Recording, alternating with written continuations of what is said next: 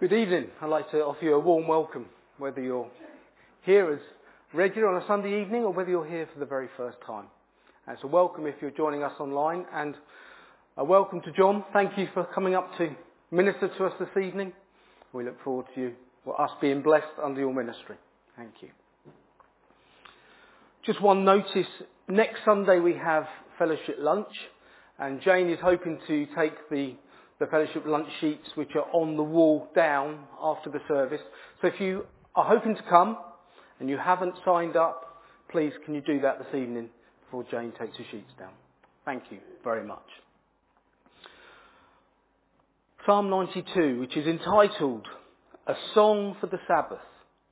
Verse 1 says, It is good to give thanks to the Lord, to sing praises to your name, O Most High. And that's what we're going to do. We're going to come with our first song, which is Come People of the Risen King, who delight to bring him praise. Come all and tune your hearts to sing to the morning star of grace. Let's stand with the music.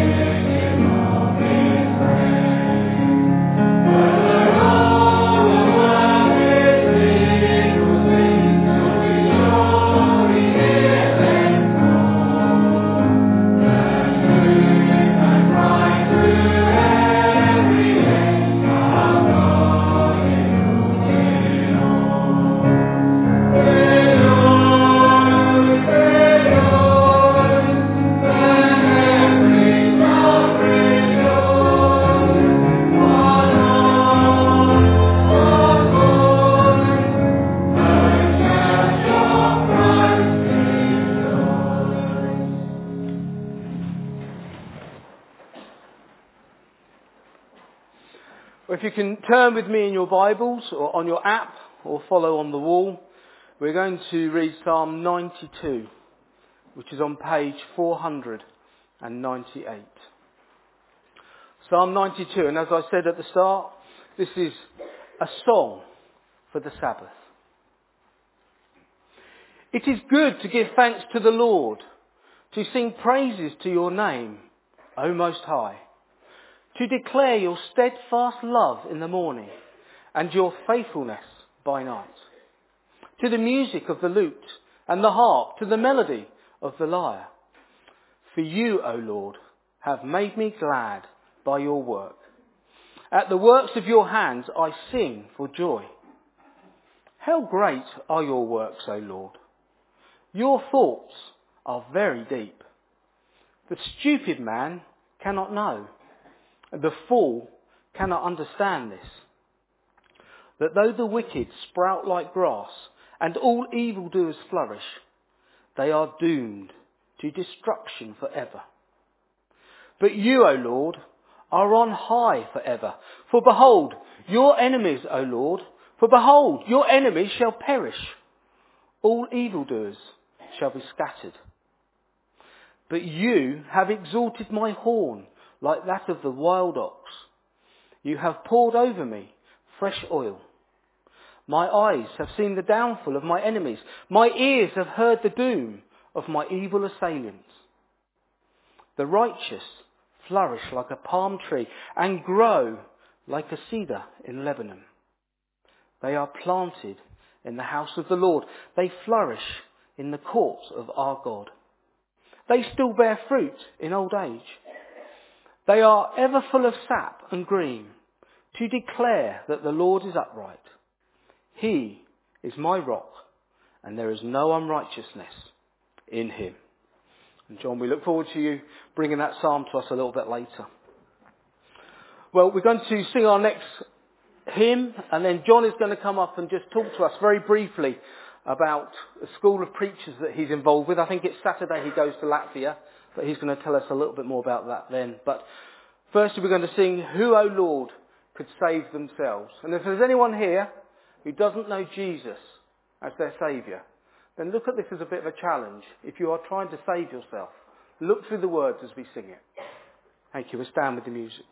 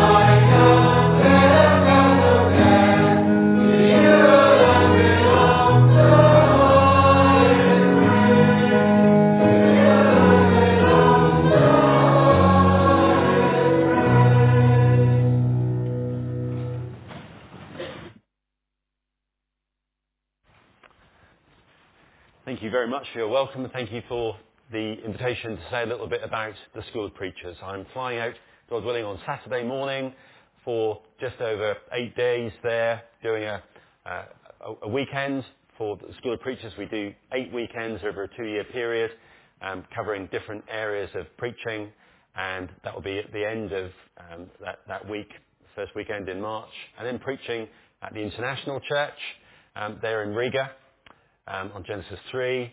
And an opportunity during the week to do some recording. I'm trying to record all of those weekend sessions in English. We've had some requests for the training in English from um, parts of Africa and one other places who would like to kind of do the course but want, want it um, in a language that they can uh, find accessible. So that would be one of the other things doing there. One of the things about being away now is um, with uh, Zoom and, and, uh, and, mobile phones uh, operating um, in Latvia, um, I'm able to have meetings in England as well as um, um, ha- have meetings in Latvia. So a, it can be a busy-ish time, so value prayer for that. Uh, one of the things that we're, we're, trying to get to completion is the, the Latvian translation of my book on preaching called God is in the House, which will be a really useful tool for, for training in the future. We also want to tidy up a Russian version of that, and we're in the process of finishing a, a Ukrainian version of that.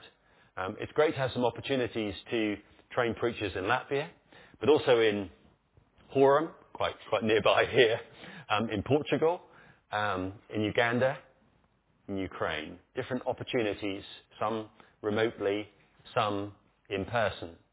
Uh, I don't know if I, if I mentioned it when I was here last time. I was about to kind of go off on a trip, I think, when I, when I was here last time.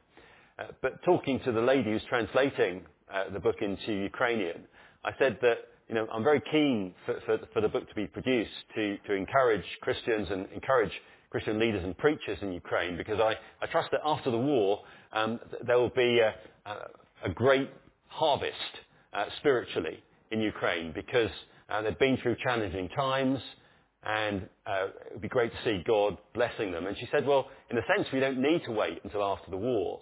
Um, already, um, the church in Ukraine is, is growing and, and developing, and God is working there, um, as, as often is the case in difficult and challenging circumstances. So thank you for your interest. Please do pray for me as I fly off next Saturday um, and, and for that time in, in Latvia. Um, it's, a, it's an interesting time to be on the edge of what was the former Soviet Union. Uh, there, there, are lots of Ukrainians um, living in, in, Latvia. There are one or two Ukrainian churches there. Um, and, and you kind of feel something at the pulse of both um, interest in, in helping the Ukrainian church, but also um, some anxiety about living so close to a hostile neighbour. So please be in prayer for Latvia.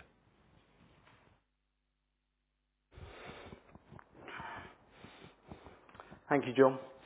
Well, shall we bow our heads and our hearts and our minds as we come to that great God in prayer? Let's pray. Father God, we ask that as we come to you in prayer now, that you would be with us.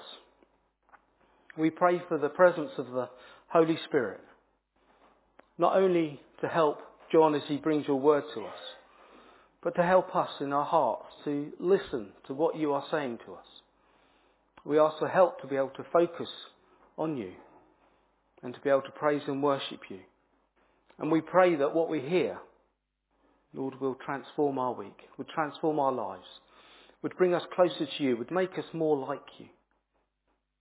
Lord, we ask that as we are in a world, Lord, that is full of um, competing aims and goals, trying to draw our attention, trying to fill our time.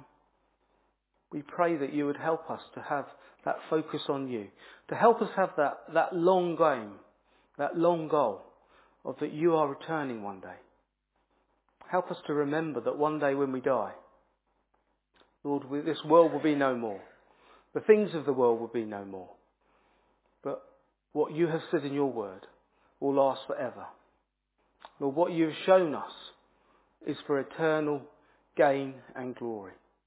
And Lord, we remember that this morning with Luke and the children's talk, how bodily exercise does profit, does profit, does help a little, but godly exercise profiteth a lot. Lord, we know that training our bodies is good for us. It keeps us healthy. That exercise is important. But Lord, spiritual exercise, godly exercise, lasts forever.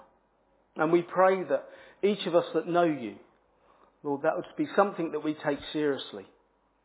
Lord, that we should be exercising in a way that causes us to grow, that enables the Holy Spirit to work in us so that we grow. That we can turn our back on the things of this world. And Lord, we can pursue righteousness. We can pursue godliness. We can pursue faith, love, steadfast steadfastness, steadfastness, and gentleness, as we're told to in Timothy. May they be the goals of our life. Lord God, that is a challenge. Lord, when we get up in the morning, normally is what do I need to get done today? But we pray that our prayer would be that as we do those things that we have to do, whether we're in a family, whether we're going to work, whether it's within the school, may it done with those six characteristics running through them. Lord God, we, we pray that for any who do not know you, we ask that you would be merciful, that you would be gracious to them. In love, we pray that you would open blind eyes. Lord, we pray that you would break hard hearts, that you would unstop deaf ears. We pray this very night that the kingdom of, of heaven, the kingdom of God would grow as souls are added to it. We plead that souls from here would be added. We plead that souls that we are praying for would come into the kingdom. Lord, we know there's nothing more important in this life that they can do than they be called your children. Lord, we ask that you would encourage us in our prayers. As we bring these things to you, we pray that we would see fruit as we serve you, whether that's in Thrive, or whether that's in Rooted, whether that's on First Tuesdays, or whether that's with First Steps. Lord, whether it's connected on Alderbrook. Lord, whether it's through the prison ministry or whatever ministry we're having, that conversation with a neighbour, that conversation with a work colleague. May they be for your honour and glory. And we ask that we would see fruit from our labours. Lord, we remember those abroad that we love and care for and pray for. We ask you we would, that you would be with Rosie in Papua New Guinea she kind of changes the focus a little bit of where she's serving you. Lord, we pray that you would be with James and Rachel, especially with James as he travels back from Nigeria tonight. We pray that you give him safety. We pray that you would give him rest, Lord, after a hectic period of time. Lord, we pray that the seminars they've just had and the teaching that they've done would bring fruit forward for your name.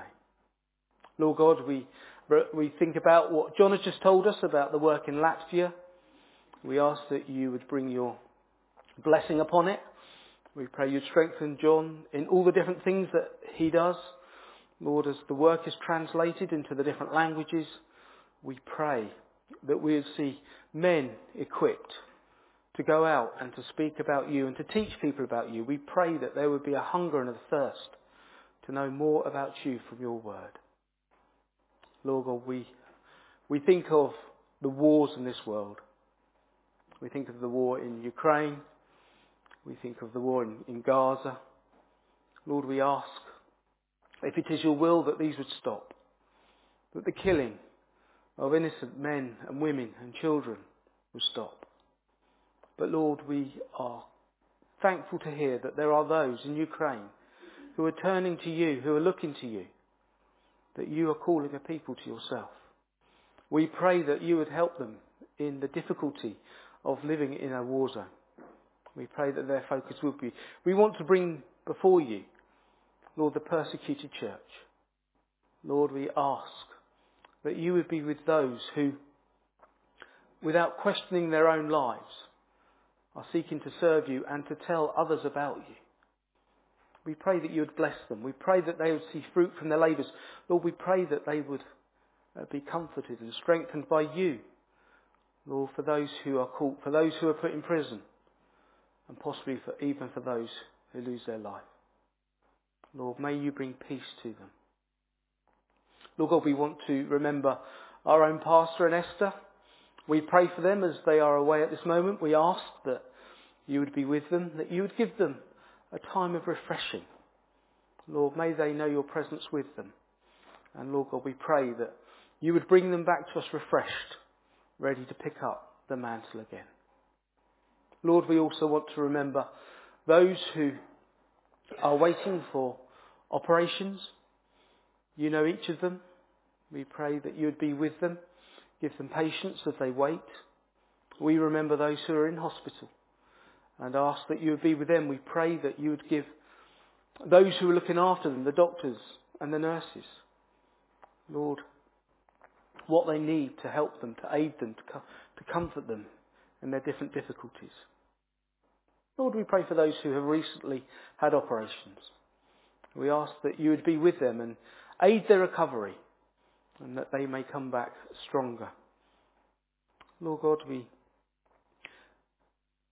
we want to, as we come to your word, again ask that our hearts would be open to receive it, that our hearts would be ready to have their lives changed, that we, Lord, may be cooperating with the Holy Spirit so that we may come more like you.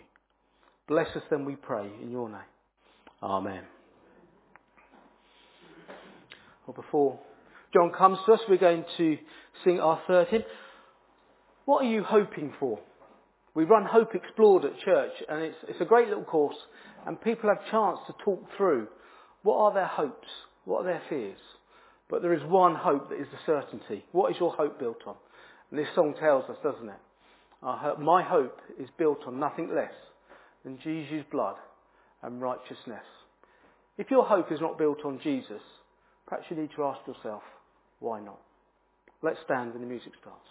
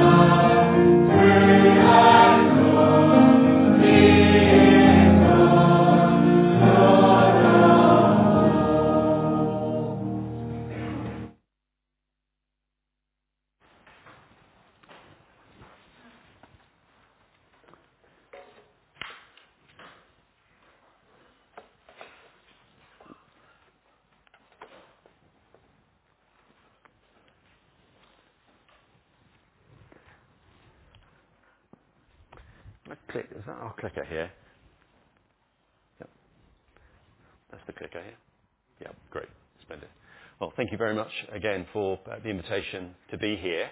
Um, th- this year, um, Anne and I have been helping out, or beginning to help out, at Cuckfield Baptist Church. And I know that some of the people here um, have got family connections with um, people who are at Cuckfield Baptist Church. Um, and Will, who's the pastor, has been um, off work for, for four months. He's had a post-viral condition, and we're glad to hear that he is he's getting better. Um, he, he preached last Sunday, the first time in four months, and he, he led, um, he led the, the music at, at, church this morning. Um, so we were anticipating um, being uh, around um, a couple of Sundays a month uh, during the year, but um, it so happened that I, I got to preach the first five Sundays um, of the year. So that sounds like getting on for two and a half months worth um, in, in, one month. Uh, and we, we had to kind of have a, a, bit of a plan as to what we might do if, if Will um, perhaps didn't recover um, into January, February. So we thought that we'd have a, a series on the Psalms from Psalm 90 through to Psalm 106, and we could kind of pause at any point um, during that time, and, and one or two other people in the church were drafted in to, to help out um, in, in preaching in that series. And one of those psalms is that the psalm we're looking at this evening, Psalm 92. And I, I'm in the zone of psalms. Um, I'm also going to be doing something on the psalms in Latvia, although not on these particular psalms uh, helping people to preach pastorally from the Psalms because I think as I, when I was here last time I preached on Psalm 13 and reminded you that um, of that statement that all the Scripture speaks to us, but the Psalms speak for us. They give us words that we can use to speak to God, and they give us words that allow us to speak to God in all the range of our different experiences. They can uh, express the, the very deepest joy, and they can plumb the depths of the deepest sorrow. Um, often, you know, contemporary music um, uh, d- doesn't quite manage that. Um, it's much better at the at the shiny happy song rather than the the sad song. Um, it's good to know that we have in the in the Book of Psalms um, a group of songs and prayers that that speak to every moment and speak to every situation.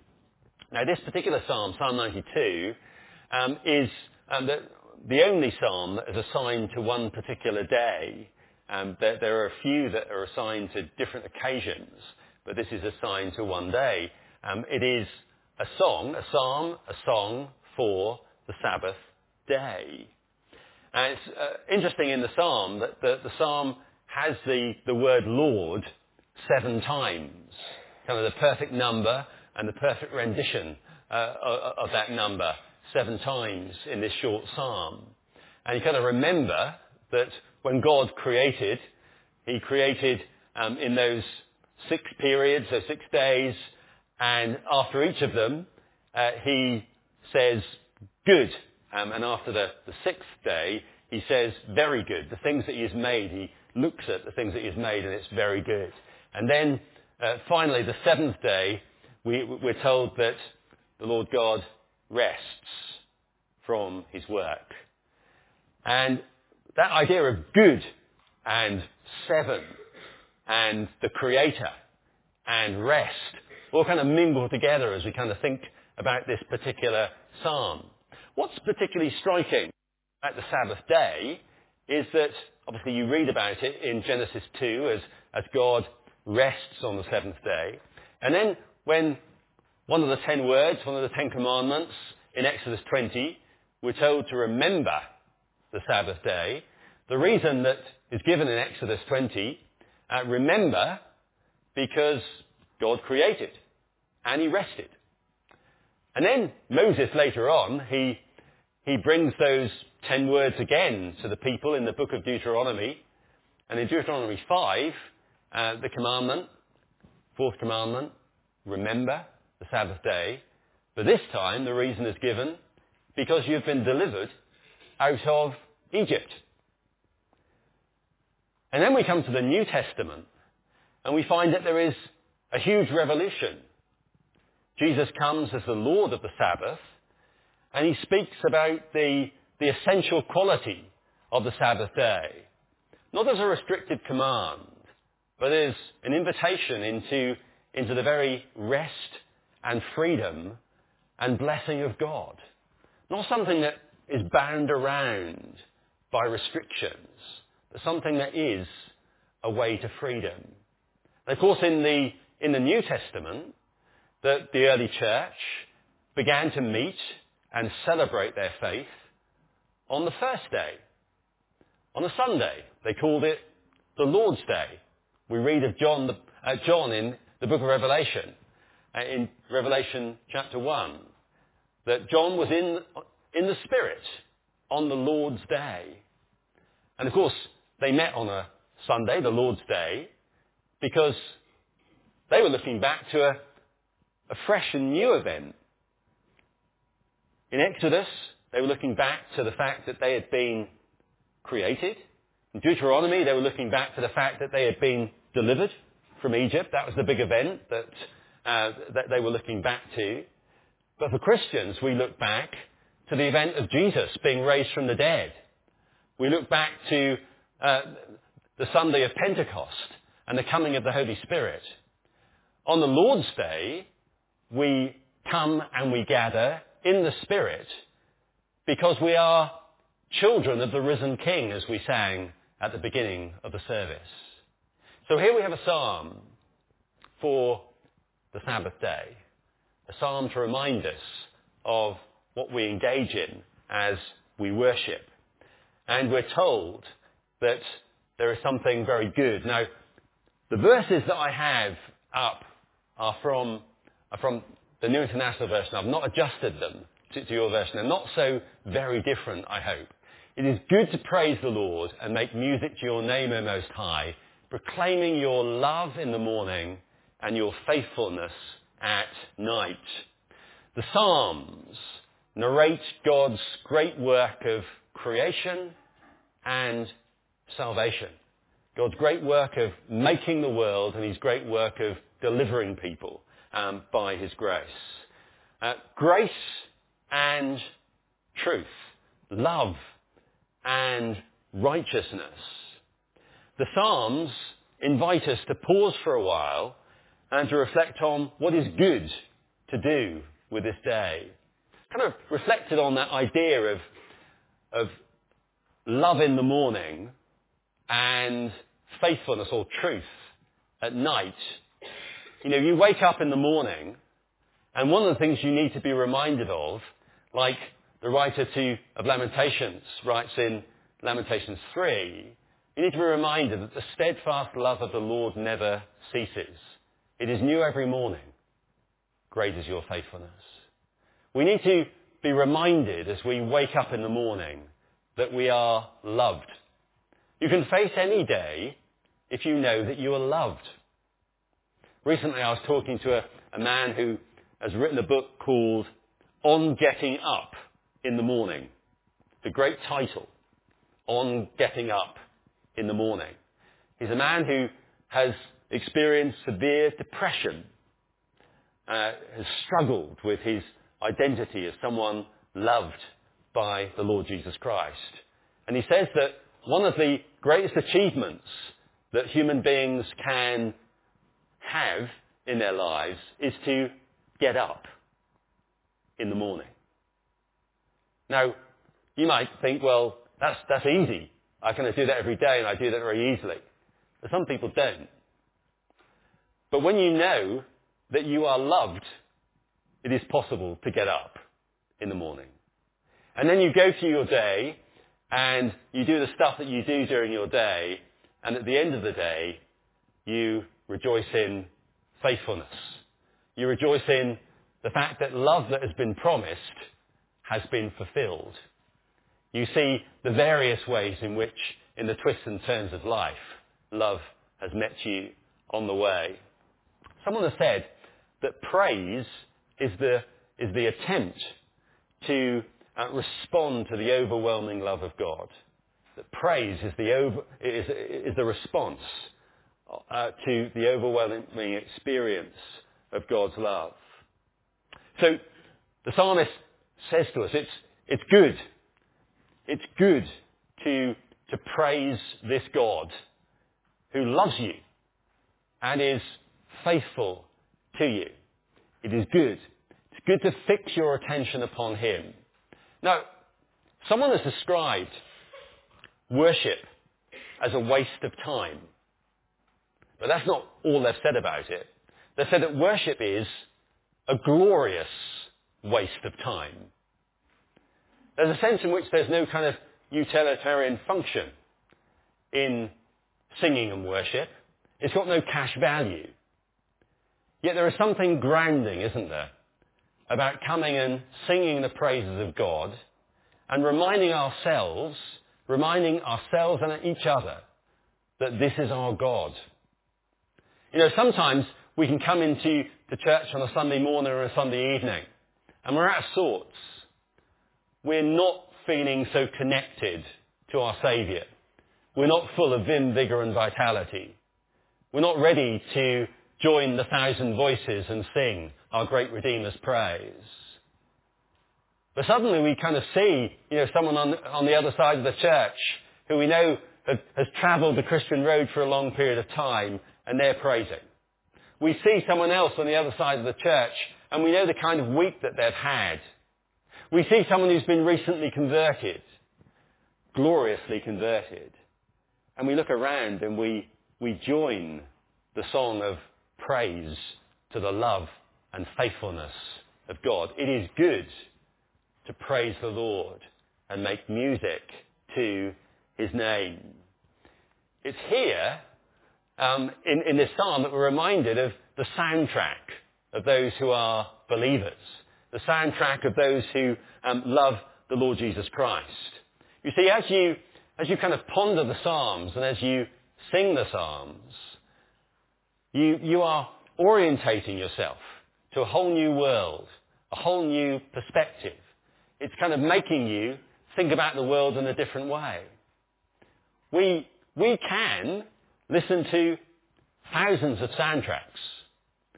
You know, there's, there are lots of radio stations on the radio, on the internet, hundreds, thousands. You can listen to numerous soundtracks every day. And we do. We, we listen to our favourite singers, our favourite composers, and their words, their ideas, their values kind of begin to uh, filter into our minds and hearts. The psalmist is saying, my soundtrack is God speaking to me. My soundtrack is God's Word. And here I have God's Word in the Psalms. So we're drawn into this fresh new world. We begin to see the world and begin to see God in a different way. And that's a good thing. We, we go through the week and we find that we can begin to forget. We find that the, the voice of God can become a little fainter. And we come and we, we join together on a Sunday and we praise and we pray and we hear and we find that the, the dimmer switch is not turned down, it's turned up. And we have a, a lively, fresh awareness of God's love and faithfulness to us. This is our soundtrack. And this is the basis of our joy in God. For you make me glad by your deeds, Lord. I sing for joy at the work of your hands. We come and we, we sing of the one who has created all things and has created us. We sing of God's providence, his daily care for us. We, we sing in wonder at his attention to us, that every hair on our head is numbered. We sing in wonder at his saving work, that he rescued us, the amazing grace that saved a wretch like me. Someone has said that it's intelligent observation that gives us the raw materials of praise. As we look around at our world, as we look around at God's dealings with us and others, as we look and think about the work of Jesus for us upon the cross and in the resurrection, we have fresh reasons to praise God every day. We can wake up and think, well, you know, what have I got to be glad about? Almost like the variation of that question, what do the Romans ever do for us? What have I got to be glad about? And then we begin to think about the thousands of things that God has done in our lives for which we can be glad and rejoice. It's good to sing. One of the things I miss um, sometimes when I go to Latvia is, is the singing. Now, the singing is good there, but it's kind of in another language. It's difficult to kind of really get your, your mind into it. I've learnt to sing in Latvian, although I don't understand all the words. It's a bit phonetic. I, I, I know some of the words. So it's great to come back and to join uh, with, with, people who are singing um, praise to God in English. And I used to love coming back to the church that we worshipped at in Lancing in order to, to sing. It's a wonderful thing to sing. There are groups of people that sing. It's been interesting that in the last decade or so, um, singing in choirs has become a particularly popular thing. Uh, some people, they view it as a very therapeutic thing to, to sing and to sing with others. And it can be. I don't know if you've done that. During, during COVID, people found uh, great help in, in joining choirs online, Zoom choirs, singing together. Because something happens when you sing. One writer has said this, the singing, especially in harmony, does something physical. It fills the head as though it were a chamber, a cathedral. It causes sympathetic vibrations in the veins and arteries that stretched across the stringed instruments of the body. It resonates in the body. There's something about singing, something that engages the, the whole of the body. We, we sing and our, our, our chest fills, our, our mouth is filled, our, our body is moved because we're engaging with God. Singing does something astonishing for us. You can think of Paul and Silas when they were imprisoned in Philippi in Acts chapter 16. Um, in those dark and difficult circumstances of a prison cell, we read that they were singing praises to God. Now, it was more than just kind of whistling in the dark. It was engaging with a God who can minister to us in the dark. Of course, if you know the story of Paul and Silas in Philippi, you know that the God that they sang praises to in the prison cell was one who was going to do great things in that place with the prison guard and his family and the fellow prisoners. It is good to sing praises to God. It is good. It's good because of who God is. How great are your works, Lord. How profound your thoughts. These words are quoted in Revelation 15 in what's called the, the Song of Moses and the Lamb. It's a, a tiny chapter in Revelation, chapter 15. And the song spans the whole of the redemption story. The song of Moses and the Lamb, celebrating the uniqueness of God, His great works and His great holiness. God deserves our attention. God deserves our worship. He is great, and our response to Him ought to be eager and, and willing and enthusiastic. When we think of God, there are, there are depths to be pondered forever. You know, some people say, well, you know, I don't know whether I want to kind of go to heaven um, heaven, as it's been depicted to me, sounds really rather boring. As though somehow it's just a very, very long church service. But it's encountering God, who is infinite in possibilities, infinite in wonder. Now we have a, a tiny grasp of what he's like. Then we'll have a grasp of what he's like which is unlimited. An unlimited version of God. Unlimited version of this God has revealed himself to us and unlimited reason to praise.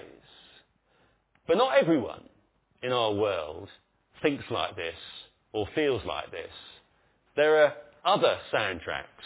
There is the God soundtrack, the soundtrack of the Psalms. There is the Fool's soundtrack too. For you may be glad by your deeds, how great are your works. There in verse 6, senseless people do not know, fools do not understand that though the wicked spring up like grass and all evildoers flourish, they will be destroyed forever. So the contrast to the, the wise person who recognizes that it's good to give attention to God is the fool who feels it's okay to ignore God. Earlier in the Psalm, Psalm 14, it says, it's the fool who says in his heart, there is no God. They sing another song. They sing a song to their, their own power, their own ingenuity. And they think, because sometimes it appears that way, that life is just going fine for them. It's okay to live without God. You know, nothing disastrous seems to be happening. I seem to be doing as well as everybody else. You know, I am I'm growing. I'm growing in my life. I'm growing in my business. My family is growing. Everything seems to be okay. The wicked sprout and flourish.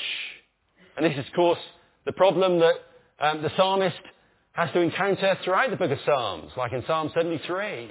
I see the wicked flourish, and it troubles me. What, what's the point of being a believer? What's the point of serving this God? Though the wicked flourish, says the psalmist. They will be destroyed. They're like grass that rises and then is cut and withers. The superficial um, response to human life without God is that it can be okay. Um, doesn't really matter how you live. Doesn't really matter what you do. Crime, it seems, sometimes can pay. No one is going to notice if your life goes all skewed. What's the point of living in reference to God? An ancient Christian, Augustine, in the 5th century, said, Do not be impressed by those who are happy for a time, but will be miserable for eternity. Sometimes people's conclusions are far too short term. Everything seems to be going on okay, but they see simply a brief period of time. They don't think in the light of eternity. Life is short, isn't it? Eternity is long. It might seem okay to live without God in time, but what about being miserable for eternity? Though the wicked spring up like grass and all evildoers flourish, they will be destroyed forever.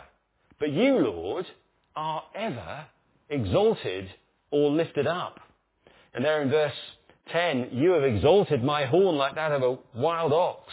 Fine oils have been poured on me. the reminder here of who is central. God is central. Human beings lift themselves up. Human beings draw attention to themselves. But God alone is exalted. And this God who is lifted up has lifted us up. We lift God up in worship because God has lifted up us in rescue. You are exalted, O Lord. That's what we do when we praise. We lift up the living God. For your enemies, for your enemies, Lord. Surely your enemies will perish, all evil evildoers we scattered. My eyes have seen the defeat of my adversaries. My ears have heard the rout of my wicked foes. God, God will overcome the wicked, the psalmist says. Do you think about what you pray for when you pray the Lord's Prayer? When you pray those words, your kingdom come, your will be done on earth as it is in heaven. We pray that, that God will be honoured. We pray that God will rule. But we pray also for the overthrow of all that is evil. We pray for the overcoming of, of all that is offensive to God and all that stands against God.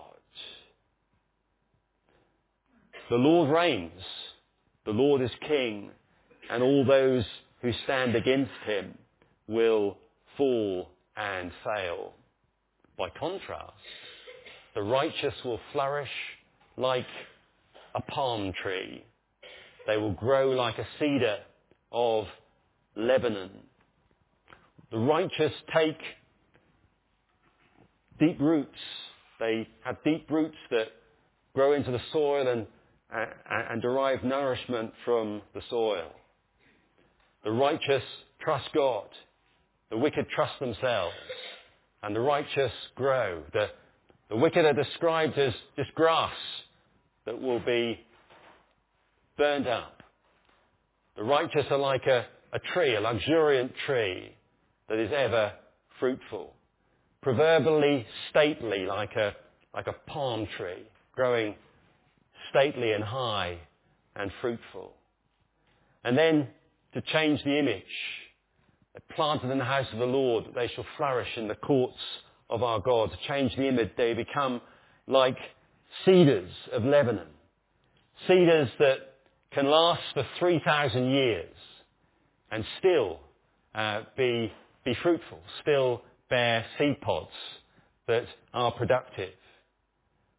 Like a palm tree, like a cedar of Lebanon, flourishing unfading in their, in their beauty. We have an inheritance, Peter says in his first letter, that is unfading, that will never perish. We, we flourish if we are God's people, like a tree growing, like a tree that is ever fruitful. One writer um, says that this greenness it's not the greenness of perpetual youth, but the freshness of age without sterility, like Moses, whose eyes were not dim, nor his natural force abated, whose wisdom was mature and his memory was invaluably rich. They will bear fruit in old age, and they will stay fresh and green. I remember someone reading that verse on a Sunday morning when I was around about 17 and thinking that that was an interesting verse, but a verse that didn't immediately speak to me. And I suppose, you know, uh, that's how we might feel. Maybe the younger people here might feel um, that's the case, that this is simply a verse for old guys and old girls. But you know, if you're going to start something in life, it's good to know that it will last, that it will get better rather than worse. Now, I think it's true with a lot of activities, a lot of interests and hobbies, some careers, some possessions, that they can be shiny and attractive and satisfying at the beginning, but after a while they become forgotten. It's kind of interesting, isn't it, when you kind of go to the recycling uh, yard to take things that are rubbish in your home. And you kind of look, you look at what people are throwing away and you kind of think, my, my actually, I, I, I think I might like that myself. Because people can soon tire of what was yesterday's must have. God produces life in his people, which gets better. It's kind of interesting. You know, um, I don't know how old who the oldest person is here. I guess maybe there are certain certainly some people in their 50s. There are some people here in their 60s. There might be some people here in their 70s. There may be some people, maybe, who are older than 70, maybe in their 80s. The love that God planted in our lives, in my life when I was 16, is still bearing fruit. It's wonderful now to know, isn't it, that God's grace is not ageist. That the experience of, of God is not ageist. That you can continue to bear fruit even into old age. I'm a football fan. And they say about footballers that if you're young enough, or rather if you're good enough, you are old enough. That's what they say about young footballers. If you are good enough, you are old enough. And I think it's probably true to say about believers who are kind of older than 17. However older than 17 you are, that if you are, if you are godly enough, you are young enough to be used by God. It is wonderful to know that we can continue to bear fruit even into old age. Proclaiming, proclaiming the Lord, proclaiming the Lord is upright. He is my rock and there is no wickedness in him. That's what the psalm does. That's what Psalm 92 does. It proclaims the Lord. It is good to sing his praises. It is good to announce who he is. It's good to ponder who he is and to reflect that back in praise, proclaiming that the Lord is upright, my rock, and there is no wickedness in him. It's good to praise God because God is good. I guess probably James, coming back from Nigeria, maybe has had the experience of, of saying God is good. And in, in Africa, people will all respond all of the time. God is good all of the time. God's goodness is unmixed. It's everlastingly good. God is good all of the time. There's a story about a tree cutter who goes to cut down trees in the forest. Every tree in the forest to be cut down. He goes to uh, a tree and he sees a mother bird um, at the top of the tree. And with his axe, he taps the side of the tree. And the mother bird moves from that tree to another tree. And that tree, the woodman comes to that, that tree. Uh, that's got to be cut down too, and he taps the tree, and the mother bird moves to another tree. And then eventually the woodman comes to that tree and he taps on that tree too. And the mother bird flies away from that tree, and this time flies to a rock Every tree in the universe is coming down. And therefore we need to move to higher ground. We need to move to solid rock. And that's what the biblical believer, that's what the Christian believer has done. We have moved to the solid rock. We're no longer in the tree that's going to be cut down. We're standing on the rock this God, this is the God that it's good to praise. It is good to trust with, with our lives, our young life, and our whole life. Because he's good to us, he can make us fruitful throughout our lives. Jesus came that we might have life and have it in abundance because he's the living one and he wants us to live.